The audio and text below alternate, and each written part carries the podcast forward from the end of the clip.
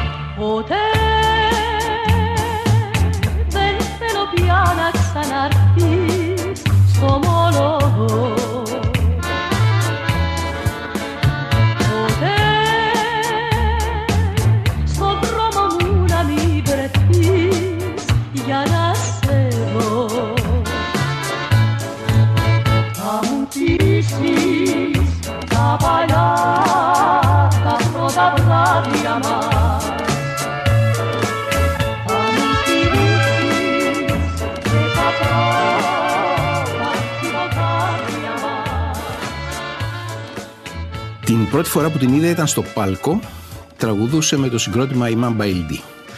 Την ξαναείδα στο σινεμά να πρωταγωνιστεί σε μια ταινία με το Μάινα και το Στάνκογλου και φέτος τη βλέπω φανατικά σε αυτή την εκπομπή που νομίζω ότι είναι η καλύτερη ψυχαγωγική εκπομπή της ελληνικής τηλεόρασης φέτος, το μουσικό κουτί που κάνει με τον Νίκο Πορτοκαλόγλου. Η τέταρτη φορά που τη βλέπω είναι διαζώσεις. Είναι απέναντί μου, είναι η Ρένα Μόρφη και είναι η καλεσμένη στους σημερινούς ναυαγούς. Καλησπέρα. Καλησπέρα Ρένα. Χαίρομαι πάρα πολύ. Καταρχάς που είσαι τόσο ενημερωμένος για την πορεία μου. Από τότε που πρωτοάκουσα τους Imam Baildi, επειδή κάνω ραδιόφωνο, ακούω τους καινούριους ήχους, μου έκανε αμέσως κλικ αυτό που κάνουν. Το βρήκα πάρα πολύ ενδιαφέρον. Δηλαδή το να, να λες ένα παλιό λαϊκό ή ρεμπέτικο τραγούδι και στα αυτιά του ακροατή να ακούγεται σαν να γράφτηκε χτες. Ναι. Αυτό δεν είναι το μυστικό. Αυτό είναι το μυστικό και όταν το ξεκινήσανε τα παιδιά, ο Ρέστης και ο Λίσανδρος Φαλιρέας το 2007, δεν ήταν και καθόλου της μόδας. Όχι βέβαια, ήταν πολύ πρωτότυπο, ήταν πολύ Ναι, αλλιώτικο. Τον ακούσε τη Σοφία Βέμπο, ας πούμε, ένα τραγούδι, μάλλον ένα παλιό τραγούδι με καινούριο ήχο και πόσο μάλλον και με την original φωνή, γιατί στους δίσκους χρησιμοποιούσαν ε, samples, ας πούμε, με την ε, original φωνή και μ, ήταν ένα project το οποίο πιστεύω ότι πολύ δικαίως πήρε το δρόμο που πήρε και ανοίχτηκε στο εξωτερικό τόσο πολύ και ο κόσμος το αγάπησε γιατί ήταν ε, επίτευγμα όντως να τραγουδάμε αυτά τα τραγούδια τα ελληνικά, το Τζιτσάνι, Ζαμπέτα ή οτιδήποτε άλλο με έναν, ε, φερμένα με έναν τρόπο που ήταν ethnic μουσική το οποίο ξένο ακροατήριο αγκάλιαζε με τρομερό ενθουσιασμό. Και νομίζω ότι είναι από τα λίγα συγκροτήματα που κάνανε έτσι μια διεθνή πορεία με ελληνικό στίχο. Ήσουν και εσύ δηλαδή σε περιοδίες στο εξωτερικό, σε φεστιβάλ έξω, σε σκηνές ναι, ναι, έξω. σε όλα. Σε όλα. Εγώ ήμουνα, μπήκα στο συγκρότημα το 2010 ε, γιατί χρειάστηκαν μια τραγουδίστρια για να κάνουν συναυλίες. Ωστόσο θεωρώ το project ε, ότι είναι αυτό ακριβώς το πιο ηλεκτρονικό που ίσως και να μην χρειάζεται στη δισκογραφία τους τη δική μου τη φωνή. Δηλαδή εγώ θα ή- ήθελα να ακούω το γαβαλά, ήθελα να ακούω το original και μετά στο live να του δίνουμε αυτό ψυχή και σώμα. Κάπως έτσι. Το live που έτυχε εγώ να δω ήταν πάντως και έτσι φαντάζομαι ότι είναι όλα. Είναι, είναι ξεσηκωτικό. Δηλαδή είναι, Ναι. είναι όλος ο κόσμος στο πόδι. Δεν μπορείς να, Ναι, να ναι, κάτσεις ναι. να το ακούσεις χαλάρα πίσω στην καρέκλα σου. Ε, δεν μπορείς, επιτρέπεται, αλλά νομίζω ότι πολλές φορές ε, όταν ε, βλέπαμε κόσμο να μη σηκώνεται, αγχωνόμαστε και αυτό μετά ευτυχώς το απέβαλα όταν ξεκίνησα τις δικές μου συναυλίες, γιατί δεν σημαίνει πάντα ότι διασκεδάζεις ή ψυχαγωγήσει μόνο αν, ε, αν κινείσαι έξαλα. Όμως το συγκεκριμένο project, το Imam Baildi, στο live, παρότι στους δίσκους είχε μία πιο έτσι και lounge θα μπορούσες να πεις διάθεση, ε, στο live ήταν πάρτι, ήταν μια γιορτή. Πρέπει να κάνουμε το εξής. Θα φτιάξουμε μαζί τη φανταστική σου δισκοθήκη. Θα ζήσεις μόνη σου, ας πούμε, για ένα χρόνο. Έχεις δικαίωμα να πάρεις μαζί σου 10 τραγούδια ή 10 άλμπουμ. Είναι τα μόνα που θα μπορείς να ακούσει για ένα χρόνο, οπότε πρέπει να τα διαλέξεις προσεκτικά.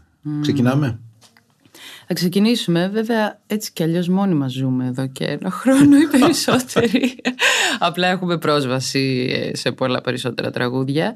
Θα ξεκινούσα, αν έμενα ένα χρόνο μόνη μου, θα έκανα μία αναδρομή μάλλον στα ακούσματά μου, παρότι μπορεί να είναι παράτερα μεταξύ τους. Οπότε μπορεί να ξεκινούσα από κάποιο δίσκο της αδερφής μου που άκουγα όταν ήμουν μικρή, ίσως Michael Jackson, που ήταν πάρα πολύ της μόδας και ήταν πολύ πρωτοποριακό. Το History το θυμάμαι, έχει και πολλά τραγούδια, οπότε αυτό είναι μια καλή λύση.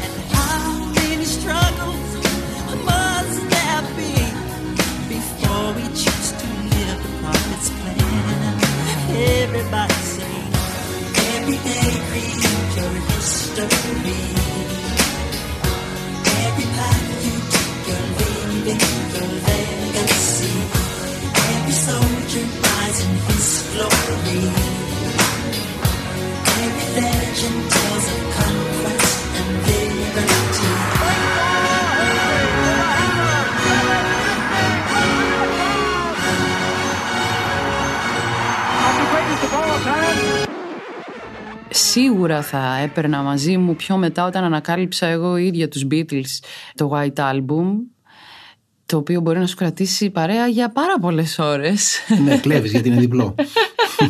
Όχι, εννοώ ότι στο repeat, στο repeat.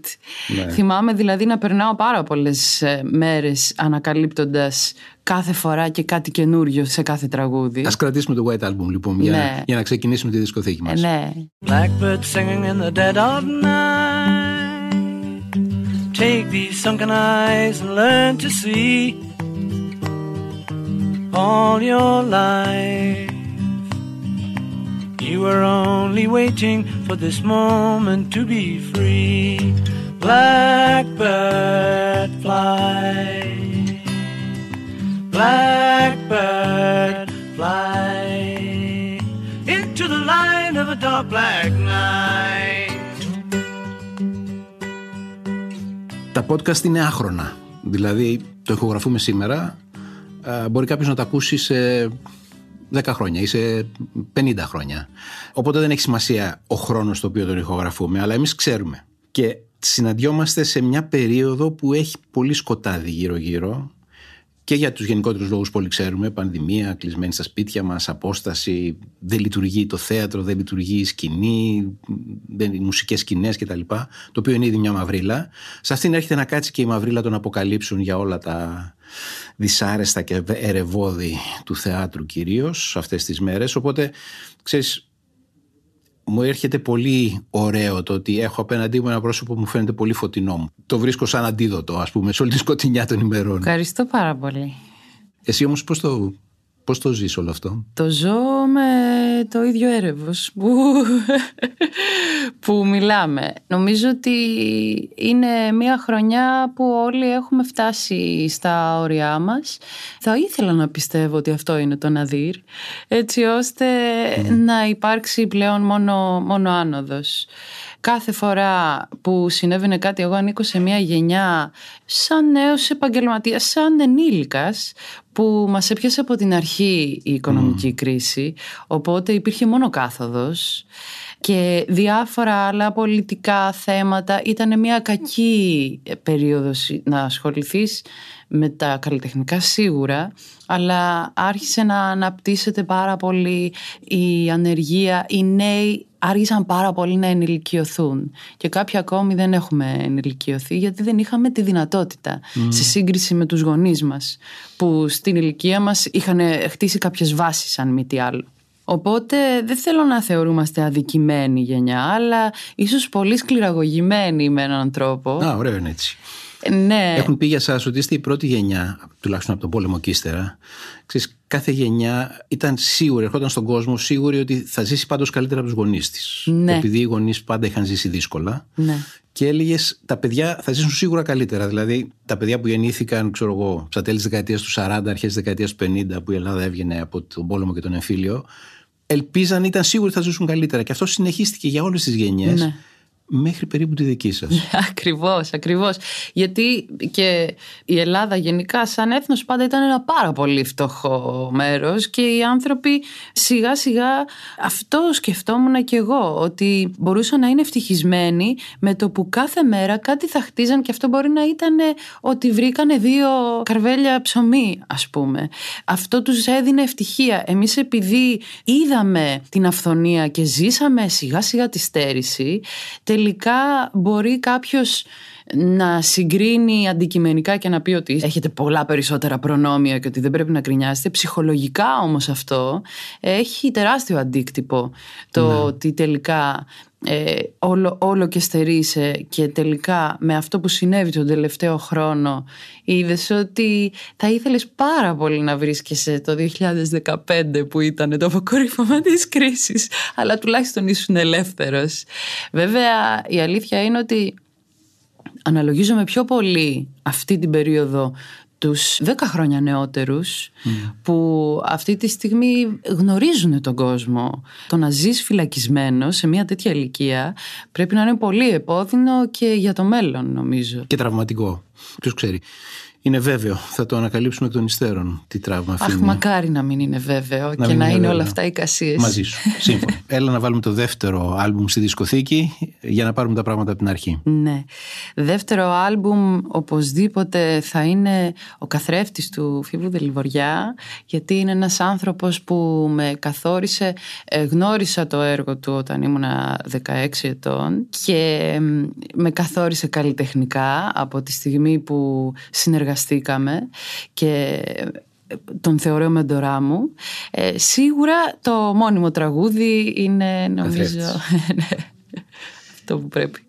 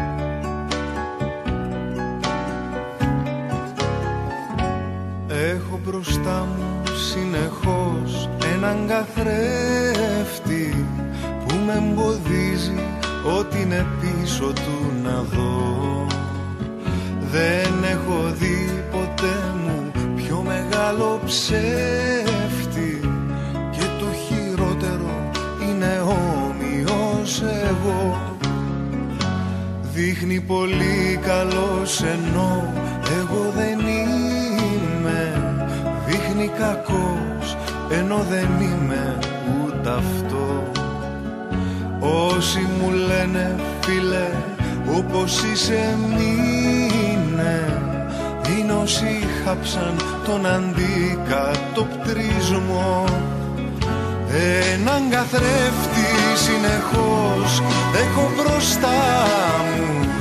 Πάνω του πέφτει και ραγίζει την καρδιά μου. Πάνω του πέφτει και ραγίζει την καρδιά μου. Έναν καθρέφτη συνεχώς έχω μπροστά μου Τον Φίβο τον άκουσες ή τον είδες; Τον είδα στο Βόλο το... ε, όταν ήμουν 16 ετών, δεν θα πω πότε. Ε, σε μια συναυλία είχα πάει με τους ε, γονείς μου και τις ε, φίλες μου και όταν τον είδα να, με το που βγήκε στη σκηνή είχε μια ενέργεια και μια άβρα όπου με έκανε να πω ότι εγώ αυτό θα κάνω στη ζωή μου. Κυρίως γιατί παρότι μου άρεσαν όλα τα καλλιτεχνικά και το θέατρο και η ζωγραφική και δεν είχα επιλέξει ακριβώς το δρόμο μου είδα ότι χωρίς να χρειάζεται να έχεις καμία τρομερή φωνητική διοξε- δεξιοτεχνία μπορείς να επικοινωνήσεις τις ψυχές των ανθρώπων και με τις λέξεις Και ο τρόπος που το έκανε και η μεταδοτικότητα που το έκανε και το κάνει ακόμη ο Φίβος, για μένα έχει κάτι καθηλωτικό που τελικά αυτός είναι το πρότυπό μου και όχι η Whitney Houston ας πούμε που έχει την απόλυτη φωνή, πώς να σου πω. Γιατί έχει να κάνει με την επικοινωνία με τους ανθρώπους και αυτό ήταν που με εγωίτευσε και αποφάσισα ότι τελικά το τραγούδι είναι ο πιο άμεσος τρόπος να επικοινωνήσω. Τότε, στα 16 σου δηλαδή, αποφάσισες ότι θα πάρεις αυτό το δρόμο; Ναι, ναι, στα Ως τότε; 16 μου. Ως τότε ήθελα οπωσδήποτε να κάνω κάτι με, που να περιέχει την έκθεση γιατί δεν ε, ντρεπόμουν σαν παιδί. Μου άρεσε δηλαδή να είμαι έτσι μπροστά χωρίς να γίνεται αυτός σκοπός αλλά όταν ε, τα άλλα παιδάκια είχαν μία συστολή εγώ δεν έβρισκα το λόγο ας πούμε. Ως τότε ήθελα να γίνω και αρχαιολόγος, πράγμα το οποίο το έκανα στο ίμιση, απλά πήρα το πτυχίο της ιστορίας και της αρχαιολογίας, χωρίς να είμαι φυσικά. Νομίζω ότι γίνανε τα περισσότερα όνειρα που είχα σαν παιδί, δεν είχα άλλη κατεύθυνση. Ήμουνα προς τα εκεί πάντα.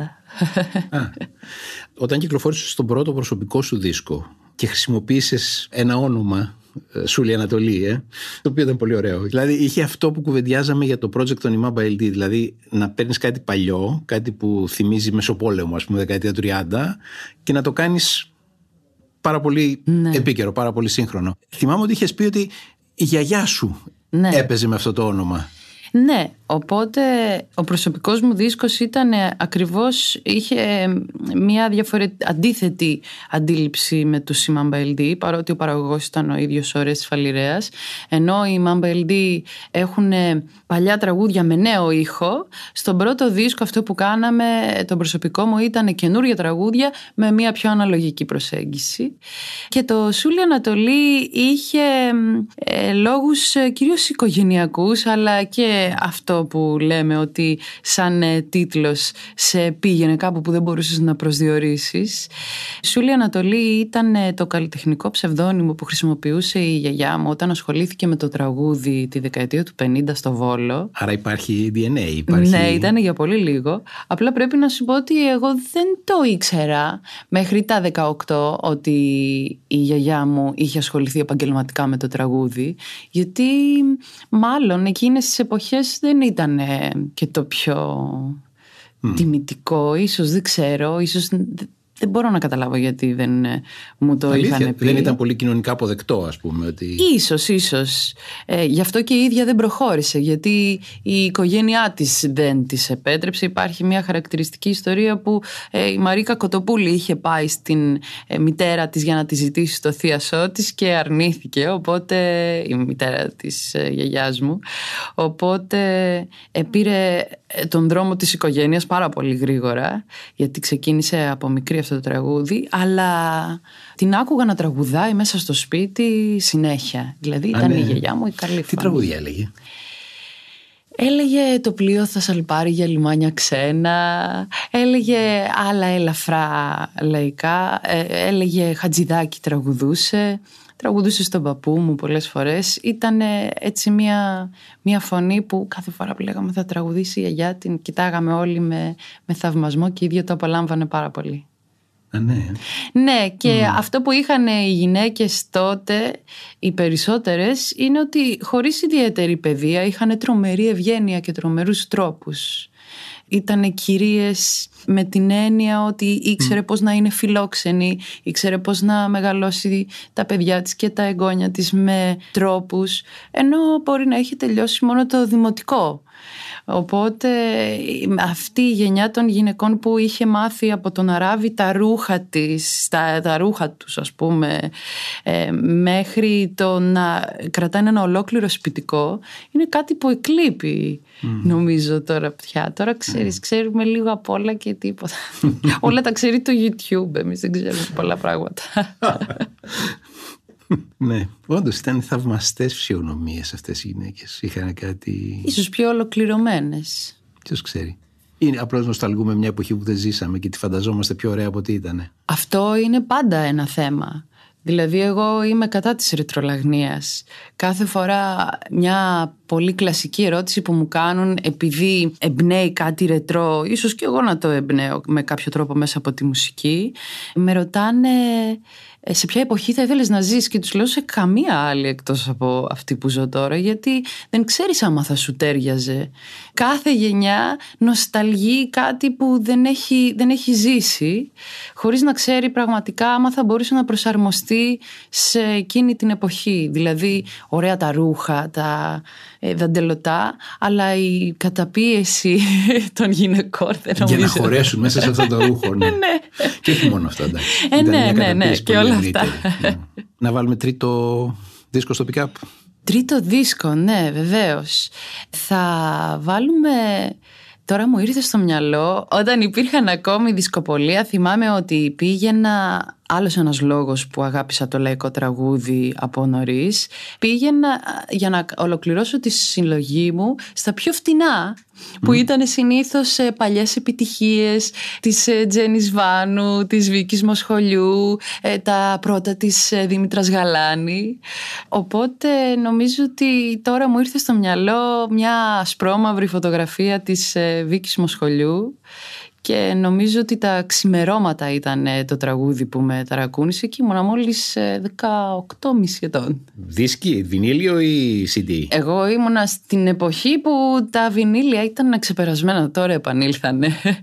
Ήτανε τα CD και είχαμε και την ευκαιρία να πάμε να τα ακούσουμε στο δισκοπολείο. Δεν είναι φοβερό αυτό που τώρα πια δυστυχώς δεν μπορεί να γίνει κάποιος να ακούσει μια ολοκληρωμένη δουλειά ενός καλλιτέχνη που βρίσκεται σε ένα άλμπουμ. Παρότι επιμένουμε και κυκλοφορούμε άλμπουμ, είναι πάρα πολύ σπάνιο πλέον να υπάρξει κάποιος που να ερευνήσει στα αλήθεια τη μουσική και το έργο ενός καλλιτέχνη. Συνήθως ξεχωρίζει ένα τραγούδι και αυτό παίρνει το έτσι. δρόμο του. Έχει χαθεί και η έννοια του άλμπουμ. Δηλαδή Ναι. που είναι, θα μπορούσε να είναι μια ολοκληρωμένη δουλειά, κάτι που έχει αρχή, μέση, τέλος. Γιατί τώρα είναι streaming, οπότε ακούς Ναι. ένα τραγούδι. Γι' αυτό αναρωτιέμαι και γιατί βγάζουμε άλμπουμ ακόμη. Νομίζω ότι αυτό εμπεριέχει μια ρετρολαγνία. Τι έχει.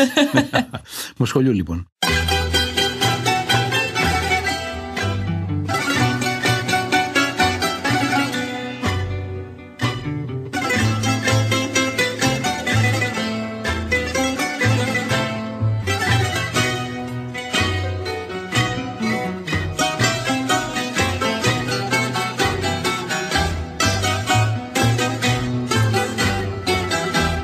Κοντά στα ξημερώματα, κοντά στα ξημερώματα.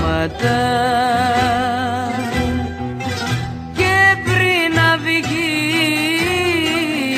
ο ήλιος Την πόρτα μου εχτύπησε, την πόρτα μου εχτύπησε ένας χαμένος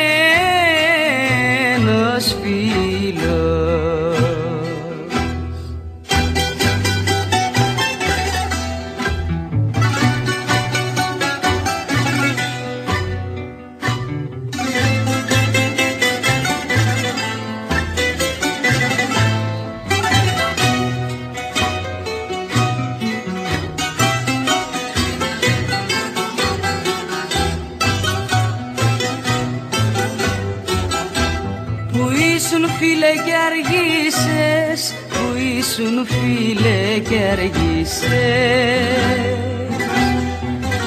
Τα χρόνια έχουν φύγει. Κι η πόρτα που σου άνοιξα Κι η πόρτα που σου άνοιξα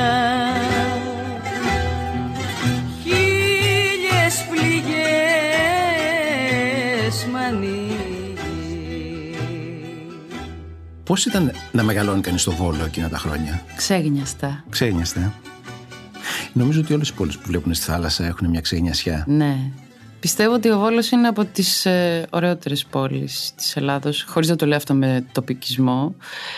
Έχει έναν τρόπο και αυτό που συνδυάζει το βουνό με τη θάλασσα. Ε, Εγώ μεγάλωσα δηλαδή ε, σε μια ομορφιά που θεωρούσα κάπως δεδομένη και όταν ε, τελικά με τους ε, Μάμπα Ελδί ταξιδέψαμε και μέσα και έξω είδα ότι είναι α- ασύγκριτο το τοπίο και οι χάρες αυτής της περιοχής. Παρότι από μικρή δεν είχα ποτέ σκοπό να μείνω στο Βόλο. Θυμάμαι να υπάρχουν διάφορες διενέξεις στο σχολείο όπως έχουν όλα τα παιδάκια αλλά δεν θέλω να το πω bullying γιατί όποτε το έχω πει μου λένε τι εννοείς και τι συμβαίνει και όλα αυτά αλλά δεν με ένοιαζε η δύναμη που έπαιρνα ήταν ότι εγώ θα, θα φύγω. φύγω από εδώ. Και ίσως αυτό να είχε να κάνει και με την εξάσκησή μου στο να μην με ενδιαφέρει η έκθεση που λέγαμε και στο ίσως να είμαι πιο θαραλέα. Ωστόσο δεν έχω κακές αναμνήσεις καθόλου. Έχω πάρα πολύ όμορφες αναμνήσεις. Οι γονείς μου, και η οικογένειά μου, οι φίλοι μου είναι στο Βόλο και χ- μου κοστίζει πάρα πολύ που δυστυχώς σε αυτή την περίοδο δεν έχουμε τη δυνατότητα να βρεθούμε με τους δικούς μας συναντήσετε. ανθρώπους. Ναι. Να ας ελπίσουμε ότι θα τελειώσει γρήγορα αυτό γιατί πραγματικά είναι ανυπόφορο. ναι, δεν μπορεί να μην τελειώσει όμως. Μου είπες ότι η απόφαση μέσα σου να ακολουθήσεις αυτό το δρόμο που ακολουθείς γεννήθηκε σε μια συναυλία του Φίβου Τελιβοριά στο Βόλο. Πώς το έκανες πράξη, δηλαδή μετά; Μετά αμέσως πλησίασα το Φίβο για να τον ε, γνωρίσω. Ο Φίβος ε, μόλις είχε βγει από το στρατό και ο ίδιος και είχε τρομερή όρεξη για μουσική. Έχει και ένα στοιχείο ο ίδιος σαν άνθρωπος που του αρέσει πάρα πολύ να μεταδίδει την ε, γνώση του, τις άπειρες γνώσεις που πιστεύω ότι έχει και στον κινηματογράφο και στη μουσική, του αρέσει να συζητάει, να σου δείχνει δίσκους, τρόπους να ανακαλύπτεις μόνος σου. Και έτσι πολύ γρήγορα όταν ήρθα πλέον στην ε, Αθήνα πάλι έψαξα και τον βρήκα και ξεκίνησε μια μαθητεία λόγω και μέναμε κοντά και πάρα πολλά βράδια καθόμουν μαζί τους στο πιάνο και ήταν πολύ αυστηρός δάσκαλος ε, γιατί ήθελε να βρω τον δικό μου τρόπο να τραγουδάω και να εκφράζομαι και να μην ε, μιμούμε φωνές που με γοητεύουν όπως ε, η Ελένη Τσαλιγοπούλου, ε, η Αφροδίτη Μάνου, τραγούδια τότε που ακούγαμε. Α, μου ήρθε και ένα υπέροχο τραγούδι της Αφροδίτης Μάνου για μετά. Α, θα είναι το επόμενο. Κράτα το. Και έμαθα πολλά και κυρίως αυτό που μου εξάσκησε ήταν η κριτική ικανότητα και το να αποκτήσω τη δική μου αισθητική. Δηλαδή πιστεύω ότι αυτό είναι το σωστό να συμβεί όταν μαθητεύεις δίπλα σε κάποιον, να μπορέσεις να βρεις τον τρόπο. Το ίδιο ισχύει και με την ιστορία, με τις σπουδές. Θεωρώ ότι είναι ήταν πάρα πολύ σημαντικό κεφάλαιο για μένα. Όχι γιατί έμαθα ιστορία, ίσως να μην θυμάμαι και τίποτα, αλλά έμαθα τον τρόπο να ερευνώ, έμαθα το να έχω την κριτική ικανότητα ότι, καλά και την βασική γνώση ότι ό,τι ζούμε τώρα έχει ξανασυμβεί, ότι δεν είμαστε οι μοναδικοί στον κόσμο γενικά, ότι τα λάθη επαναλαμβάνονται δυστυχώς, όσο λιγότερη ιστορία ξέρεις τόσο περισσότερες φορές θα κάνεις το ίδιο λάθος. Οπότε νομίζω ότι αυτό το, οι σπουδές μου εκείνη την περίοδο μαζί με όλες αυτές τις συζητήσεις που κάναμε με τον ε, Φίβο με βοήθησαν στο να αποκτήσω τη δική μου κριτική ικανότητα και αισθητική. Και πότε ήταν η πρώτη φορά που ανέβηκες στη σκηνή η ίδια για να τραγουδήσεις, ενώ σε, σε σκηνή επαγγελματική, σε σκηνή κανονική; Σε σκηνή επαγγελματική ήταν ε, στο πλευρό του Φίβου αλλά δεν ήταν από την αρχή γιατί μάλιστα είχα πάει παρότι είχαμε φιλική σχέση είχα πάει σε μία οντισιόν που είχε κάνει και με είχε απορρίψει και μου είχε φανεί και τρομερά περίεργο ότι πως τολμάει από τη στιγμή που είμαι φίλη του. Αυτό όμως ήταν ε, ακόμη κάτι παραπάνω που έκανε ο ίδιος με αγάπη αλλά και προσωπικό του επαγγελματισμό. Οπότε όταν ήρθε η ώρα μου έδωσε την ευκαιρία όχι ο ίδιος η ομάδα του έγινε τυχαία η αλήθεια είναι γιατί βρισκόμουν σε μια πρόβα όπου ήταν άρρωστος, μια πρόβα δική του Ήταν άρρωστος ο Φίβος και ανέβηκα εγώ από τα τραγούδια του και με άκουσε ο μάνατζερ του και είπε να δώσουμε μια ευκαιρία στο να πάω μαζί στις περιοδίες. Οπότε έγινε τόσο τυχαία. Στην πρόβα που έλειπε ο Φίβος. Ναι, έγιναν ο, όλα. ε, ναι, ο ίδιος μου λέει Είμαι άρρωστος. Ανέβα εσύ, γιατί εγώ ήξερα. Εννοείται το ρεπερτοριό του. Κάπως έτσι έγινε. Ήταν στην Πάρο το πρώτο μου live την ημέρα των γενεθλίων μου. Σαν μείωψ ανέβηκα πάνω στη σκηνή και με πλήρη άγνοια κινδύνου. Πολύ σύντομα μετά από ένα χρόνο συνεργασίας με το Φίβο μπήκα στο συγκρότημα των Imam LD πάλι με πλήρη άγνοια κινδύνου. Δηλαδή ε, νομίζω ότι εξελίχθηκα πολύ σαν καλλιτέχνης και συγκεκριμένα και σαν τραγουδίστρια επί το έργων περισσότερο. Ακούω δηλαδή πρώτες μου εμφανίσεις και κρύβομαι, ξέρεις. Όμως ξεκίνησες πάντα να τραγουδάς ελληνικά τραγούδια με ελληνικό στίχο ενώ έχω την εντύπωση ότι τα περισσότερα παιδιά στις γενιές αυτές τις δικές σας ας πούμε η πρώτη τους στάση ήταν να τραγουδήσουν αγγλικά, να, να πούν τραγούδια όχι με ελληνικό στίχο, όχι με την ελληνική παράδοση. Εσύ γιατί; Πρώτον για το λόγο που εξήγησα και πριν ήταν τα πιο φτηνά CD οπότε ήταν και αυτά που χτίσανε τα ακούσματά μου. Αλλά αγάπησα πάρα πολύ το λαϊκό τραγούδι από πολύ νωρίς. κατάλαβα το κλασικό λαϊκό τραγούδι δηλαδή τον ε, Ζαμπέτα, το Χιώτη, το Τσιτσάνι είδα ότι ε, είναι μια τεράστια θάλασσα συναισθημάτων και όχι μόνο μπορεί να αποτυπώσει ένας ε, απλός λαϊκός στίχος απόλυτα ένα συνέστημα, μπορεί να σου το μεταδώσει, ε, μπορεί να σε λυτρώσει. Μου άρεσε πάρα πολύ αυτό. Ήξερα πολύ καλά τις δικές μου ικανότητες και ότι εμένα δεν μου άρεσε να ακούω όπως ας πούμε μια κακή προφορά έτσι δεν θα ήθελα να το κάνω και μάλιστα όταν είχα την ευκαιρία να πάρω μια υποτροφία για το Berkeley, το Πανεπιστήμιο της ε, Βοστόνης της μουσικής. Ήμουν σίγουρη ότι εγώ θέλω να υπηρετήσω το ελληνικό τραγούδι, οπότε δεν έφυγα. Λέω εγώ θα κάνω αυτό.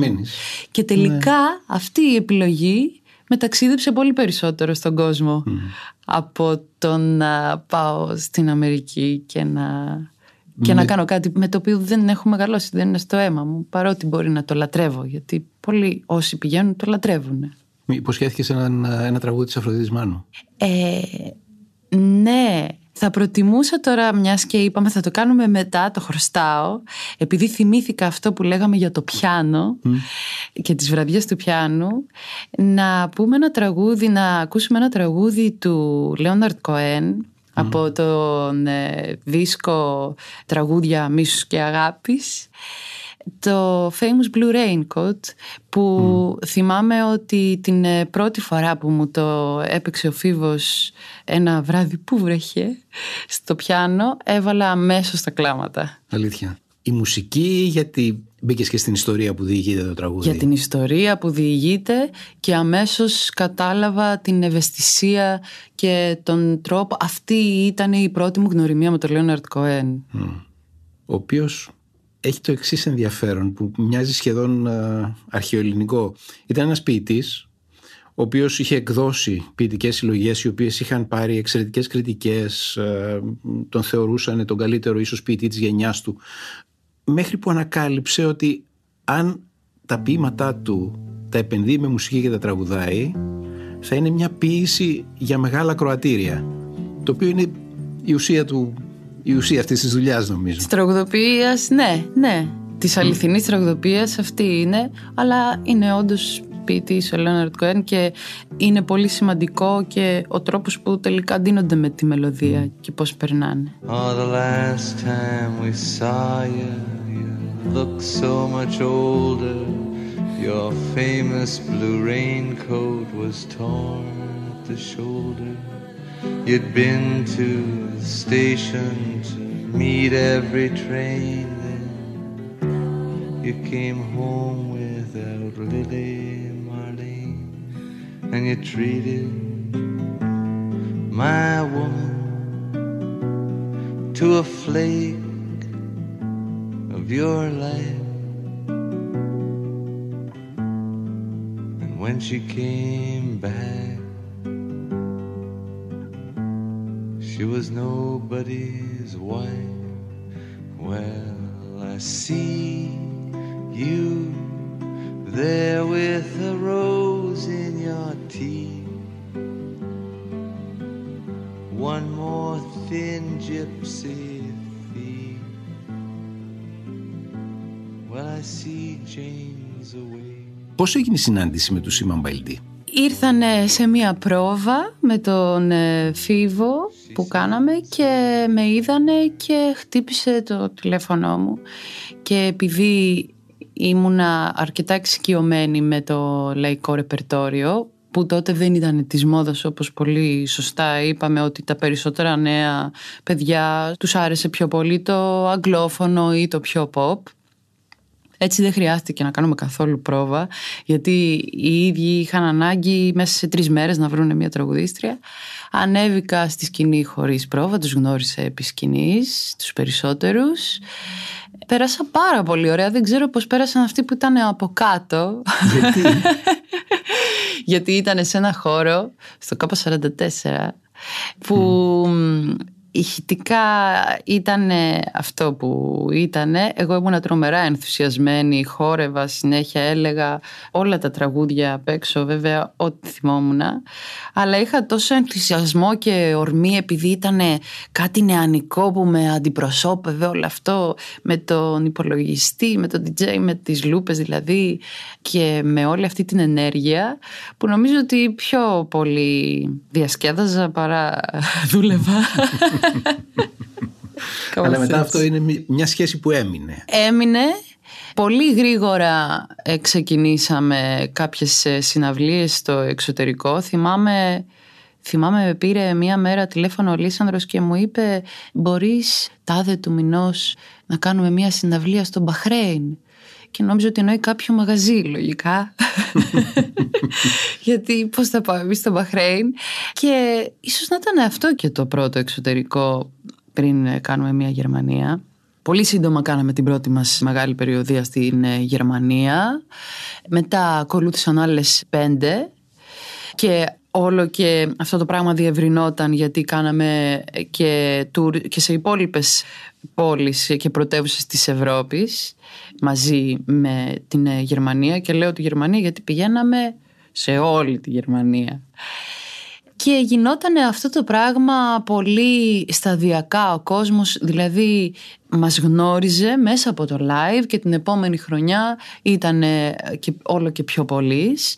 Το χτίσαμε και το κερδίσαμε και μετά ξεκίνησε και κάποιες άλλες ε, συνεργασίες, κάναμε κάποιες περιοδίες και στη Γαλλία, κάναμε κάποιες πολύ σημαντικές συμμετοχές σε διεθνή φεστιβάλ όπως στο South by Southwest Festival στο Austin ή το Lowlands που είναι στην Ολλανδία, στον ε, Καναδά το Διεθνές Jazz Festival. Πάρα πολλά. Το Apple Watch είναι ένα ρολόι που δεν μοιάζει με κανένα άλλο. Σε παροτρύνει να κάθεσαι λιγότερο και να γυμνάζεσαι περισσότερο, ενώ σε βοηθάει να παρακολουθείς την υγεία σου, να μετράς τους καρδιακούς σου παλμούς και προσαρμόζεται στις δικές σου ξεχωριστές ανάγκες. Με το Apple Watch μπορείς να κάνεις τα πάντα απευθείας από τον καρπό σου. Τα φεστιβάλ έχουν το κοινό τους. Στις άλλες σας συναυλίες, ποιος κόσμος ένιωθες ότι έρχεται, τι ήταν αυτοί που ήταν από κάτω, ήταν Έλληνες που συμμετείχαν γιατί και αυτοί αγαπούσαν τα τραγούδια, ήταν Πολύ άνθρωποι- σπάνια ήταν Έλληνες. Ναι. Ε, πολύ σπάνια εννοώ ήταν η πλειοψηφία Έλληνες, κυρίως σε, σε κάποιες μεγάλες πόλεις όπως το Βερολίνο ή το Μόναχο που έτσι κι αλλιώς έχουν υπάρχει ας πούμε ελληνικός πληθυσμός. πληθυσμό και παρακολουθούν. Αλλά δεν ε, απευθυνόταν στην ομογένεια αυτό που κάναμε. Νομίζω ότι οι ομογενείς που ασχολούνται με την ελληνική μουσική θέλουν έτσι λίγο πιο λαϊκά ακούσματα για να νιώσουν πατρίδα, έτσι δεν είναι, δεν ξέρω. Όχι, ήταν ε, διεθνές το κοινό, δηλαδή ήταν το τοπικό κοινό. Στο εξωτερικό Αλλά χόρευαν παρόλα αυτά. χορεύαν από το πρώτο τραγούδι. Ε, το live, ε, αυτό το σημειώνω γιατί η ελληνική νοοτροπία θέλει οπωσδήποτε ένα χρονικό διάστημα για να εξοικειωθεί. Στο εξωτερικό οι συναυλίες έχουν το μισό χρόνο, υποχρεωτικά είναι 90 λεπτά. 60 με 90 λεπτά και οι άνθρωποι που έρχονται ξέρουν γιατί έρχονται και είναι για να ακούσουν μουσική και να εκτονωθούν μέσα από τη μουσική. Ήταν πολλά τα περιστατικά που έβλεπες πάρα πολύ σοβαρούς ανθρώπους με κοστούμι που μόλις έχουν έρθει από τη, γυρίσει από τη δουλειά δίπλα στο αφεντικό τους να χορεύουν έξαλα χωρίς να τους νοιάζει. Οπότε αυτή η νοοτροπία εμένα μου αρέσει και μου ταιριάζει και ήταν πολύ ενδιαφέρον το γεγονός ότι δεν καταλάβαιναν λέξη από όλα αυτά που τραγουδούσαμε. Και όμως ανταποκρίνονταν σαν να καταλαβαίνουν. Και αυτό είναι η δύναμη και της λαϊκής μελωδίας αλλά και του live, της συναυλίας και της επικοινωνίας αυτό που λέγαμε και στην αρχή ότι μπορεί τελικά με τη γλώσσα του σώματος ή μέσω της μουσικής από ένα χαμόγελο που θα κοιταχτείτε να νιώσετε την ίδια ψυχική ανάταση που μπορεί να μην έχετε περάσει ούτε την ίδια μέρα, ούτε την ίδια παιδική ηλικία, ούτε να μην μιλάτε ούτε την ίδια γλώσσα. Προφανώς, προφανώς. Αλλά αφού λοιπόν το έχεις ζήσει και το έχεις κάνει για τόσα χρόνια και σε τόσα διαφορετικά κοινά. Εξήγησέ μου ποια είναι η. Α χρησιμοποιήσω αυτή τη βαρύκη του ποια είναι η ιδεολογία πίσω από αυτό το project. Παίρνω ένα παλιό τραγούδι, ένα λαϊκό τραγούδι του 50, ας πούμε, του Τσιτσάνι ή του Ζαγορέου ή δεν ξέρω εγώ τι άλλα λέτε, λέτε τα πάντα, ή του Ζαμπέτα, ας πούμε, και το λέω με ένα ύφος και σε έναν πειραγμένο ρυθμό σαν να γράφτηκε χτες. Σαν να, σαν να το έγραψε ένας πιτσιρικάς 22 χρονών. Ναι, εγώ σαν ε, παρατηρητής και σαν ε, εκτελεστής μπορώ να το απαντήσω γιατί οι ειδικοί για να το απαντήσουν αυτό είναι ο εμπνευστής, ο Ρέστης Φαλιρέας και ο αδερφός του Λίσανδρος Τώρα έχουμε κάνει ένα διάλειμμα. Έχουμε εδώ και δύο-τρία χρόνια που το συγκρότημα ε, είναι ανενεργό.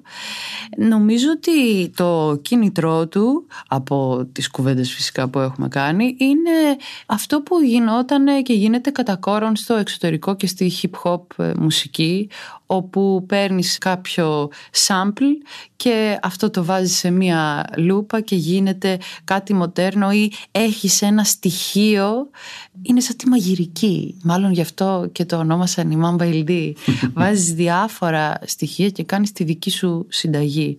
Και αυτό το έχω καταφέρει και από τους προσωπικούς μου δίσκους πλέον που δεν έχουν να κάνουν με το παλιό τραγούδι έχω βάλει όλα μου τα ερεθίσματα από τα ταξίδια, από τις μουσικές, από εντυπώσεις, από γεύσεις και έχω κάνει τη δική μου συνταγή και έχω βγάλει κάτι πάρα πάρα πολύ προσωπικό. Σας έχει πει ποτέ κανείς ότι βρε παιδιά αυτά είναι κλασικά πράγματα δεν κάνει να τα πειράζετε. Δεν κάνει να τα λέτε αλλιώς. Για τις διασκευές. Πολλές φορές, ε, μάλιστα και εγώ τώρα στην εκπομπή με τον Νίκο Πρωτοκάλογλου στο μουσικό κουτί καλούμε να πω διάφορα τραγούδια από Καζατζίδη και Χαρούλα Αλεξίου, διάφορα που κανονικά δεν θα έπρεπε να τα αγγίζουμε.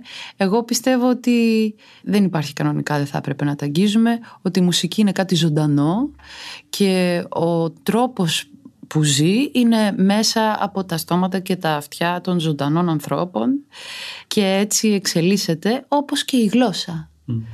Αλλιώς θα ήταν λατινικά, μια νεκρή γλώσσα. Αλλιώς θα ήταν ένα ηχογράφημα που όταν θα έσπαγε ο δίσκος δεν θα το ξανά άκουγε ποτέ κανείς, θα χανότανε. Συμφωνώ μαζί σου. Έχεις δίκιο σε αυτό. Απλώς έχω την εντύπωση ότι όταν κάνεις μια διασκευή ενός παλιού τραγουδιού ενώ τραγουδάς τους ίδιους στίχους και πατάς πάνω στην ίδια μελωδική γραμμή, δεν τα αλλάζεις. Αλλάζεις κάτι στο ρυθμό, αλλάζεις κάτι στα όργανα, αλλά αλλάζεις κάτι και στον τρόπο που προφέρεις τις λέξεις, που τοποθετείς τις φράσεις. Έχω δίκιο; Φιλτράρεται μέσα από τον εαυτό σου. Και αυτό είναι το στίχημα. Αν ε, μπει στην παγίδα να το εκφέρεις και να το πεις με έναν τρόπο που να μοιάζει πάρα πολύ το πρωτότυπο, τότε ίσως να μην έχει νόημα και θα ήταν πολύ καλύτερο να είναι το πρωτότυπο ε, στη διασκευή που λέγαμε και πριν μέσα στο, όπως ας πούμε ήθιστε με τα samples. Ο τρόπος είναι να περάσει μέσα από το δικό σου φίλτρο αυτό και τότε είναι που ξεκινά και παίρνει καινούρια ζωή και αποκτά άλλο νόημα. Και αυτό ήταν ακριβώς που με εγωίτευσε ε, στην πρώτη συναυλία που είδα με το Φίβο. Έλεγε ένα τραγούδι του Άκη Πάνου, το «Πες μου παππού» και δεν ήξερα μέχρι τότε ότι μου αρέσει τόσο πολύ αυτό το τραγούδι μέχρι που το είπε ένας νέος άνθρωπος και το είπε με έναν τρόπο που άκουσα εγώ η 16χρονη τις λέξεις. Γιατί μέχρι τότε ήταν κάτι που ακούγαν οι μεγάλοι. Είναι πολύ σημαντικό και αυτός είναι ο τρόπος που θα βρεις τη δική σου ερμηνεία είτε πρόκειται για διασκευή είτε για πρωτότυπα τραγούδια που λέω τώρα με τις προσωπικές μου δουλειές. Να βρεις τον τρόπο να μιλάς και να αποκτήσεις τη δική σου ταυτότητα και όταν σε ακούει κάποιος να λέει «Α, Ιρένα». Αφήσαμε τη δισκοθήκη μας. Αφήσαμε τη δισκοθήκη μας, υποσχέθηκα μια Αφροδίτη Μάνου ακριβώς γιατί ήταν πάλι από τα πρώτα μου. Έχουμε μείνει πολύ πίσω στο παρελθόν γιατί νομίζω ότι ένας χρόνος να έχω δίσκους θα ήθελα όντως αυτά τα πράγματα που με δημιούργησαν. Πάμε να ακούσουμε την νυχτερινή εκπομπή που είναι ένα τραγούδι της Αφροδίτης Μάνου που μου φαίνεται έξυπνο και χαρούμενο. Θα ήθελα ας πούμε το βράδυ που θα είμαι μόνη μου. Ελπίζω να είναι σε ένα νησί έτσι. Σε νησί θα είναι να φαντάζομαι ότι βρίσκομαι κάπου στην πόλη, στο αυτοκίνητο και ακούω μια νυχτερινή εκπομπή. Στη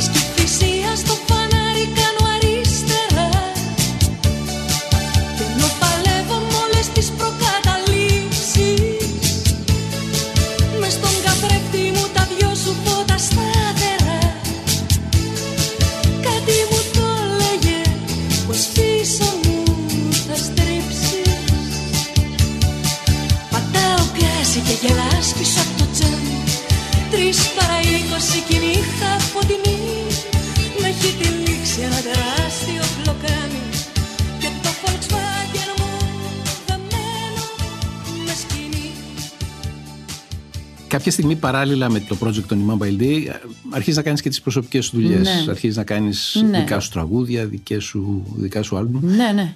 Τώρα είμαι στο δεύτερο. Το 16 ξεκίνησα το δικό μου. Με τους Σιμάμ δεν κάνουμε πράγματα. Δηλαδή ο ίδιος ο Ρέστης βαρέθηκε γιατί κουραστήκαμε πολύ. Κάνανε περισσότεροι παιδιά και όλες και οπότε όλοι βαρύνανε. Κουραστήκαμε πολύ όλο αυτό το ταξίδι και το γύρω γύρω. Η αλήθεια είναι ότι για να κάνεις διεθνή καριέρα από την Ελλάδα είναι πάρα πολύ δύσκολο. Μάλιστα είχαμε σκεφτεί μήπως μετακομίζαμε κάπου πιο κεντρικά. Αλήθεια. Ναι, γιατί τα έξοδα είναι τεράστια να φύγεις από εδώ για να πας. δηλαδή είμαστε τόσο αποκομμένοι Βαλκάνιο, δεν καταλαβαίνω. Πού θα μπορούσατε να ζήσετε, Έχ- το σκεφτήκατε που θα ήταν μια Τότε. περιοχή στην οποία θα μπορούσατε στα αλήθεια να ζείτε. Τότε που θα μπορούσαμε να ζούμε θα έπρεπε να είναι κάπου κεντρικά για να μπορούμε να... Εντάξει, στην Ισπανία θα ήταν το καλύτερο. Μμ. Αλλά νομίζω ότι άμα πρέπει να είσαι κάπου κέντρο πρέπει να είσαι στο Βέλγιο για να μπορείς να πηγαίνεις παντού. Λίγο βαρετό, αλλά πολύ Βαρετό, κεντρικό. βαρετό, αλλά κεντρικό. Ναι, όντως.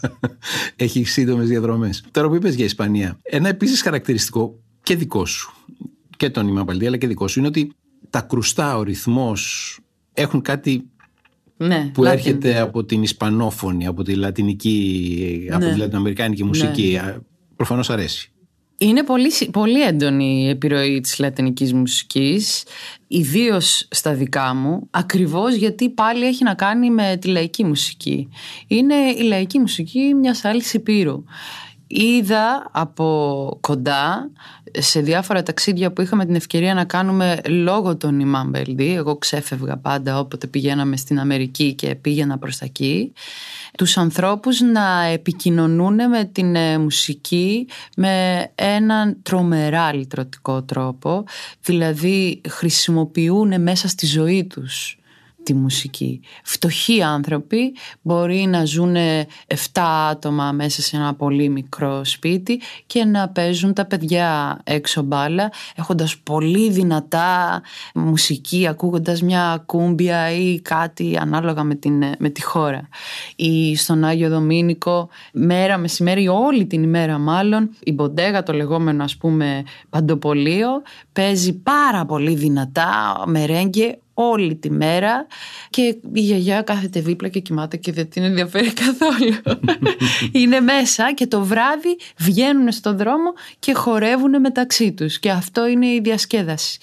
Ήταν κάτι που με εγωίτευσε πάρα πολύ ιδίως στην κεντρική Αμερική, εκεί στην ε, Καραϊβική και κατάλαβα ότι έχουμε κοινά στο ταπεραμέντο, πάρα πολλά και αν καταφέρουμε και εμείς να χρησιμοποιούμε κατά αυτόν τον τρόπο έτσι τη μουσική θα είμαστε πολύ πιο ευτυχισμένοι. Ναι, γιατί το κλίμα μας το επιτρέπει. Δηλαδή σου επιτρέπει να ζεις λίγο πιο υπαίθρια και να χορεύεις έξω. Μακάρι να το, μπορούσαμε να χορεύουμε. Αν σπάσεις το κοινωνικό στερεότυπο ας πούμε. Αν σπάσεις ότι το αφεντικό σου είναι δίπλα και θα σε κρίνει. Αυτό που λέγαμε και πριν. Και μάλιστα ε, συγκεκριμένα με την Latin μουσική είναι κάτι που έκανε ο Χιώτης από το 1950. Αυτό ήθελα να σου πω. Ότι αυτό έχει μια ιστορία. Δηλαδή, Ναι.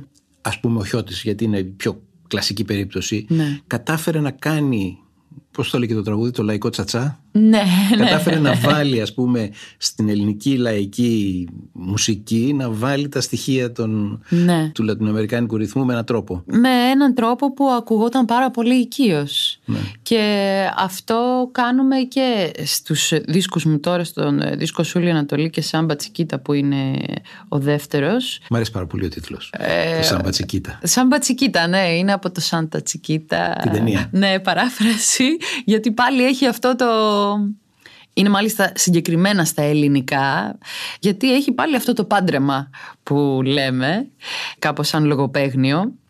Και είναι πολύ συγκεκριμένο το γεγονός ότι υπάρχουν ε, αρκετά τραγούδια που έχουν αυτό το ρυθμό ε, ξένο αλλά δεν ε, το καταλαβαίνεις. Ας πούμε το «Όταν σου χορεύω» που είναι το τραγούδι με το οποίο με γνώρισε ο περισσότερος κόσμος είναι σε ρυθμό κισόμπα που είναι ένα παραδοσιακό κολομπιάνικο ας πούμε που είναι street dance.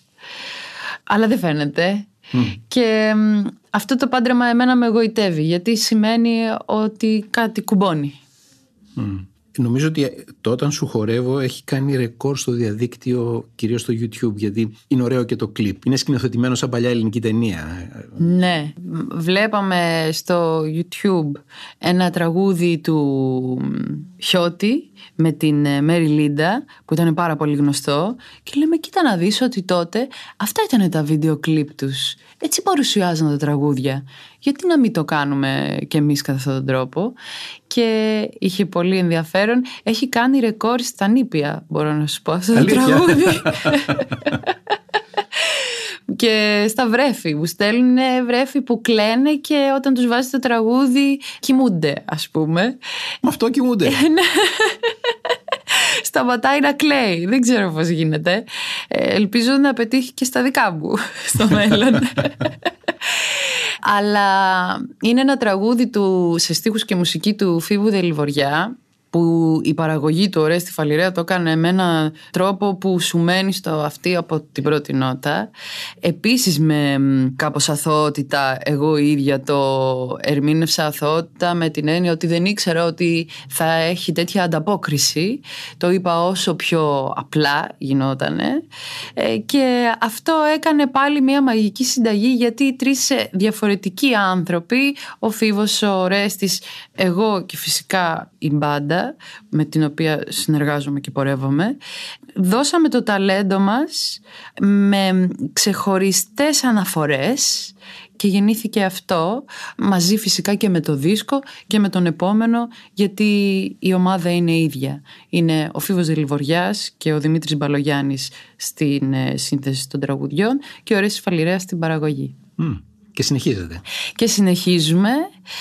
Αυτός είναι ο καινούριος κόσμος δηλαδή. Αυτός είναι ο καινούριος κόσμος είναι που παλιός όμως, διαδέχτηκε γιατί είναι τη ο Φίβος, ο Σιμαμπαϊλή. Ρέστης και η ναι, μπάντα. Ναι, αλλά όλοι μαζί και μένα μου κάνει εντύπωση πως τελικά από την αρχή της πορείας μου στάθηκα τόσο τυχερή ώστε να βρω τους ανθρώπους που θα τέριαζα απόλυτα και δεν θα με πήγαιναν πίσω, ούτε θα με αφήναν στάσιμη αλλά θα προχωρούσαμε και θα εξελισσόμαστε μαζί. Νομίζω ότι αυτό είναι θέμα τύχης ότι να βρεις τους σωστούς ανθρώπους σε οτιδήποτε κάνεις. Πες μου ένα τραγούδι. Είπαμε τόσο πολύ για το όταν σου χορεύω που νομίζω ότι πρέπει να το πάρουμε μαζί μας. Όταν σε κοιτάζω συνέφα και μπόρα. Όταν σε αγκαλιάζω σταματάει η ώρα. Κι όταν σου χορεύω απ' τις άλλες κλέβω απ' τις άλλες κλέβω. Όταν σου χορεύω απ' τις άλλες κλέβω απ' τις άλλες κλέβω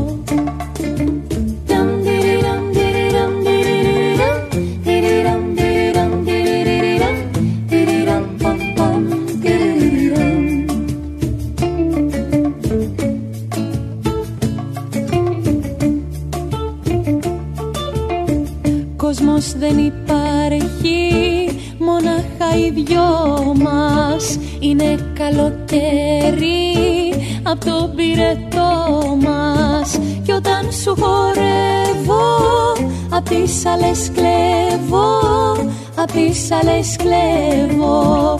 Όταν σου χορεύω Απ' τις άλλες κλέβω Απ' τις άλλες κλέβω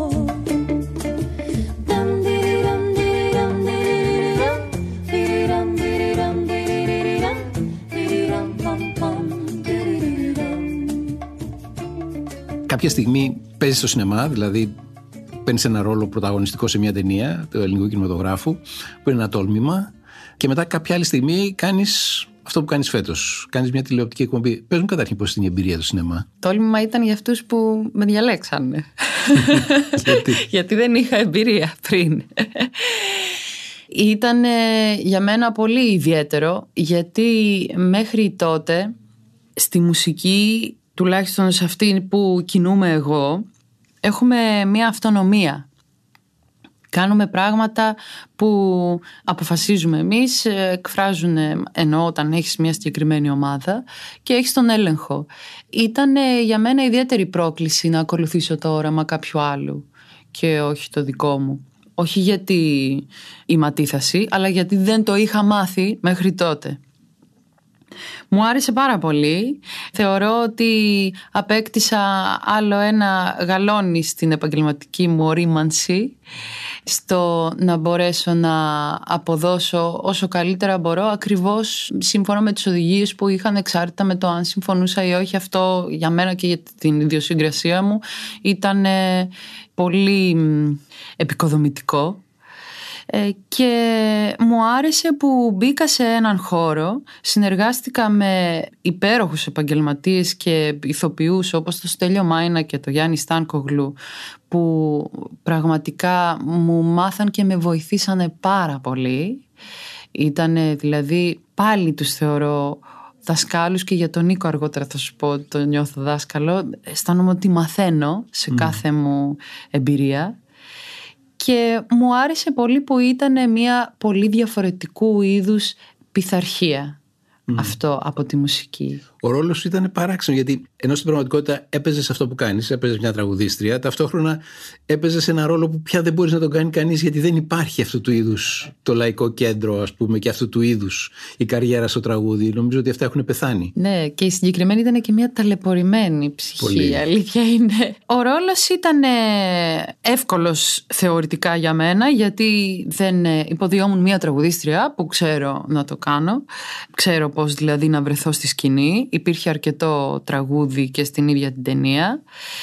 Και ήταν και μια αναβίωση, ίσως ε, όχι με έναν τρόπο που έβλεπα εγώ σαν παιδί, παρότι μου άρεσε. Δηλαδή σαν παιδί έβλεπα πάρα πολύ φως και λάμψη ε, εκείνη τη δεκαετία. Και τελικά η ιστορία της ταινίας ήταν ότι από πίσω μπορεί να υπάρχει ας πούμε πόνος ή πάσανο. Αυτό ήταν το twist. Είχε πολύ ενδιαφέρον, θα το ξανά έκανα. Θα το ξανά έκανα υπό πολύ διαφορετικές συνθήκες. Όχι γιατί δεν μου άρεσε, πέρασα υπέροχα, αλλά θα ήθελα να δω πώς είναι και να δουλεύεις και μ, κάτι έξω από σένα, ίσως με κάποιον άλλο σκηνοθέτη επίσης που θα σου ζητήσει κάτι άλλο. Αυτό τελικά είναι μια παλέτα το να προσπαθείς να αποδίδεις και να γίνεσαι εσύ το χαρτί που θα ζωγραφίσει ο άλλος, ε, που μου φαίνεται πάρα πάρα πολύ ενδιαφέρουσα. Μμ. Και η τηλεόραση; Δεν σε τρόμαξε η ιδέα του κάθε εβδομάδα εκπομπή, όχι. Μάλλον νομίζω ότι δεν σε τρομάζει τίποτα εσένα. Ναι, αυτό θα, θα σου έλεγα τώρα. Ότι και στη σκηνή ανεβαίνω ποτέ, χωρίς να έχω track γενικά είναι αυτό που λέω συνέχεια άγνοια κινδύνου. Δεν με τρόμαζε. Δεν με τρόμαζε γιατί κάθε φορά, όπως και στην ταινία, όπως και στη μουσική, βλέπω το περιβάλλον που έχω γύρω μου και ποιοι άνθρωποι το συντελούν. Και είναι πάρα πάρα πολύ σημαντικό και να αισθάνεσαι ασφάλεια και να εκτιμάς και να χτίζεις τις σχέσεις σου με έναν δημιουργικό τρόπο τις επαγγελματικές σου σχέσεις όταν μου είπαν ότι θα είναι ο Νίκος Πορτοκάλογλου κεντρικός παρουσιαστής, ότι είναι ε, δική του ιδέα, ε, καλλιτεχνική επιμέλεια, δεν φοβήθηκα. Περισσότερο το αισθάνθηκα σαν τιμή και για μένα αυτή μέχρι τώρα είναι η μεγαλύτερη μαθητεία στο ελληνικό τραγούδι και βλέποντας έναν ίδιο σπουδαίο καλλιτέχνη για το ελληνικό τραγούδι να δημιουργεί αλλά και γνωρίζοντας από κοντά πάρα πολλές προσωπικότητες τις οποίες μπορεί να νόμιζω ότι δεν ακούω τη μουσική τους ή μπορεί να νόμιζω ότι δεν συμπαθώ κιόλας. και έχω γνωρίσει από κοντά προσωπικότητες που πραγματικά με έχουν εγωιτεύσει και έχω εμβαθύνει και μάθει το ρεπερτόριο πάρα πολλών ανθρώπων μέχρι τώρα και mm. έχουμε άλλα τόσα. Είδα την πρώτη εκπομπή σας από περιέργεια, γιατί εντάξει, αγαπώ και θαυμάζω πολύ τον Νίκο και ήθελα να δω, είχα την περιέργεια να δω τι εκπομπή θα κάνετε. Έχω γίνει φανατικός. Την παρακολουθώ συστηματικά γιατί πραγματικά το λέω. Νομίζω ότι από τις ψυχαγωγικές, ας πούμε, εκπομπές, να το βάλετε αυτή την ταμπέλα της ελληνικής τηλεόρασης είναι μακράν πιο χαρούμενη, πιο όμορφη, πιο αισθητικά άρτια, χωρίς φτύνιες, χωρίς ευκολίες. Πραγματικά τη χαίρομαι.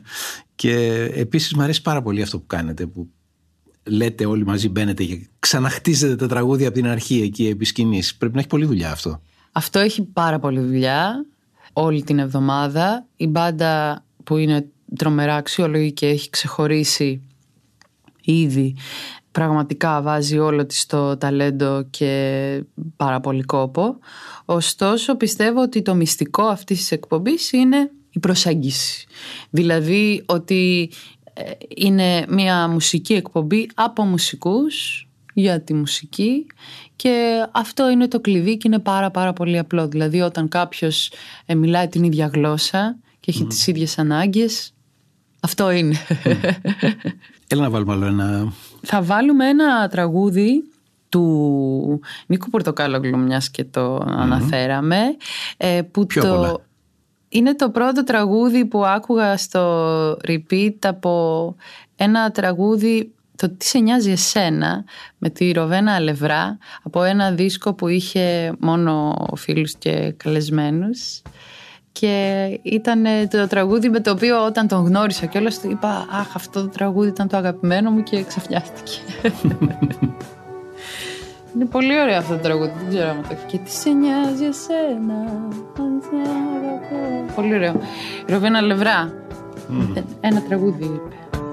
Όλο το ίδιο λες να σ' αγαπώ δεν θες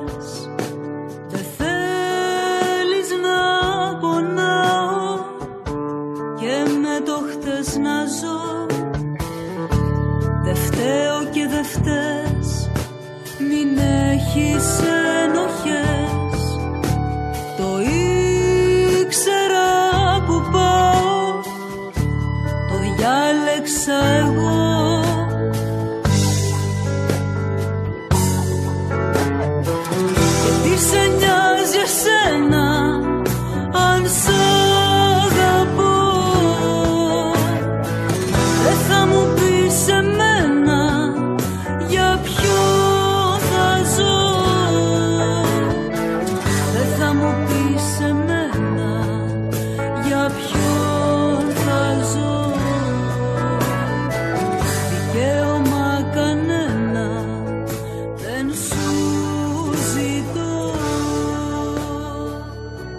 Ξεκινήσαμε από ένα κορίτσι στο Βόλο που πήγε μια φορά σε μια συναυλία με την οικογένειά του και τις φίλες του και αποφάσισε να ασχοληθεί με το τραγούδι. Φτάσαμε μέχρι τη Ρένα Μόρφη που παρουσιάζει με τον Νίκο Πορτοκάλογλου το μουσικό κουτί φέτος στην τηλεόραση. Πώς γίνανε όλα αυτά, δεν έχω ιδέα. Ναι. δεν είχα ποτέ σχέδια.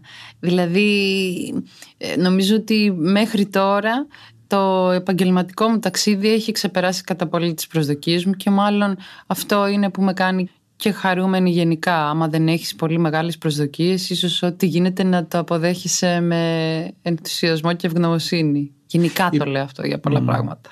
Ή ίσως πάλι ήταν αυτή η, η στάση σου, δηλαδή τόσο ανοιχτό καρδί και να πάνε τα πράγματα όπως έρθουν, που σε βοήθησε να έρθουν τα πράγματα καλά.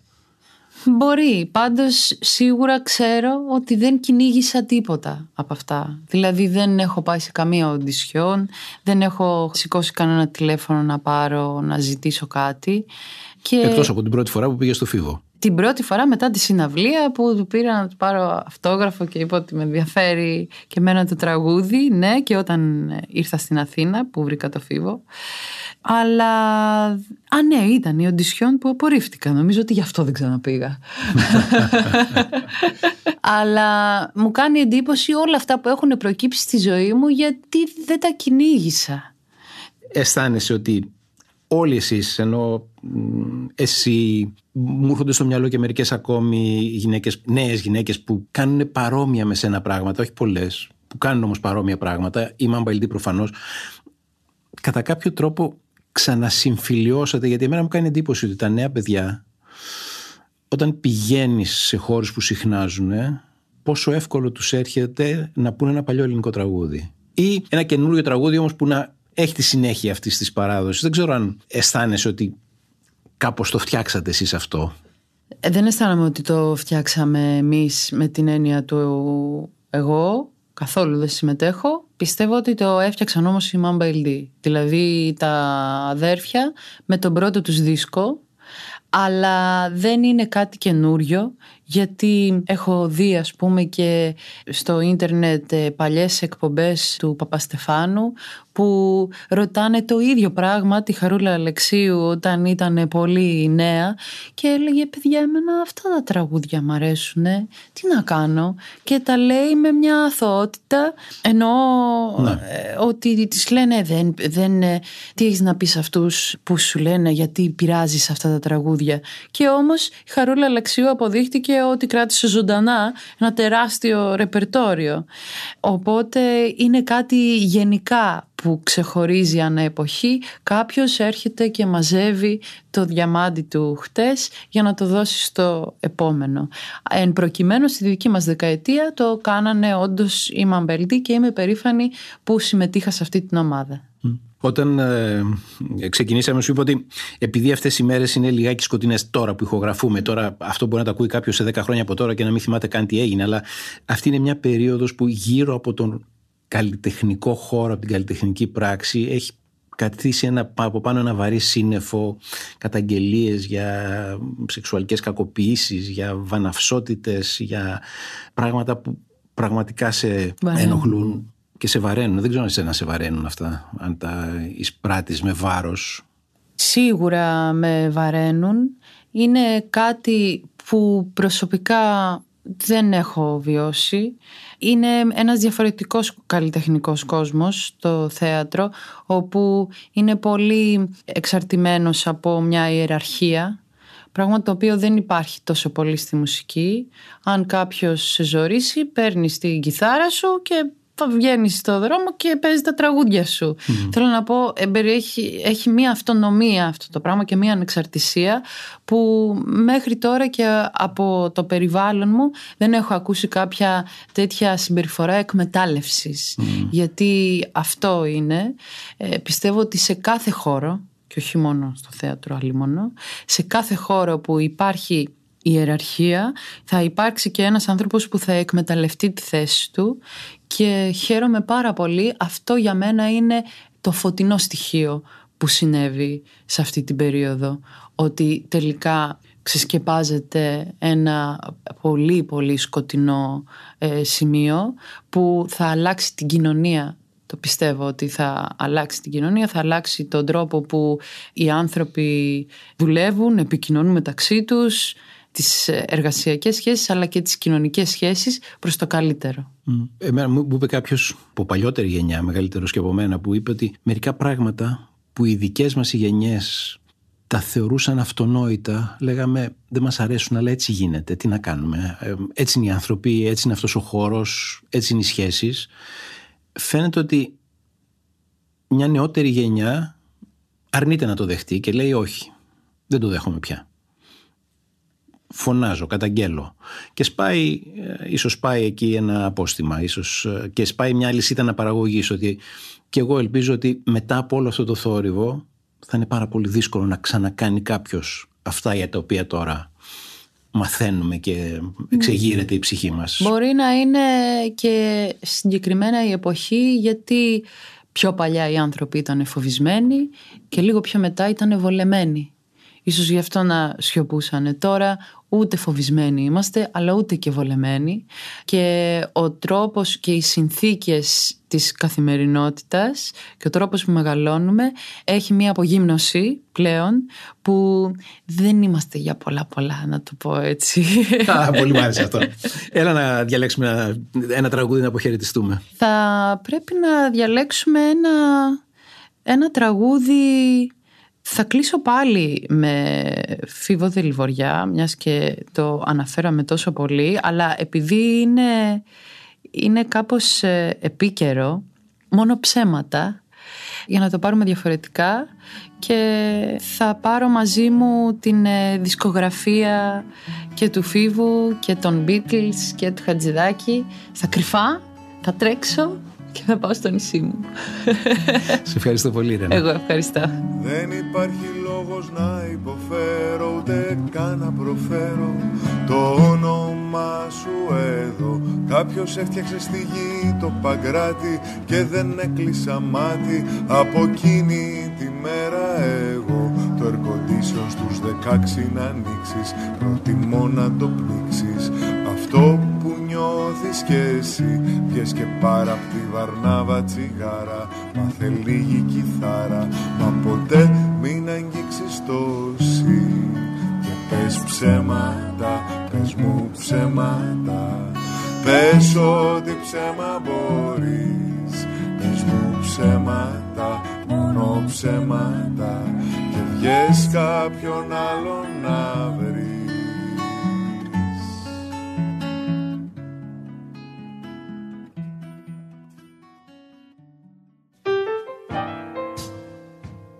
Είμαι ο Παύλος Τσίμας και αυτό ήταν το podcast «Ναυαγός», μια παραγωγή του PodGR. Για να ακούσετε και άλλες ιστορίες ναυαγών, μπείτε στο pod.gr ή στο Spotify, στα Apple Podcasts, Google Play Music ή σε όποια εφαρμογή ακούτε μουσική ή podcast στο κινητό σας. Ναυαγή με τον Παύλο Τσίμα. Με την υποστήριξη της iSquare, επίσημου διανομέα της Apple σε Ελλάδα και Κύπρο που σε προκαλεί να βελτιώσεις την καθημερινότητά σου παρέα με το Apple Watch.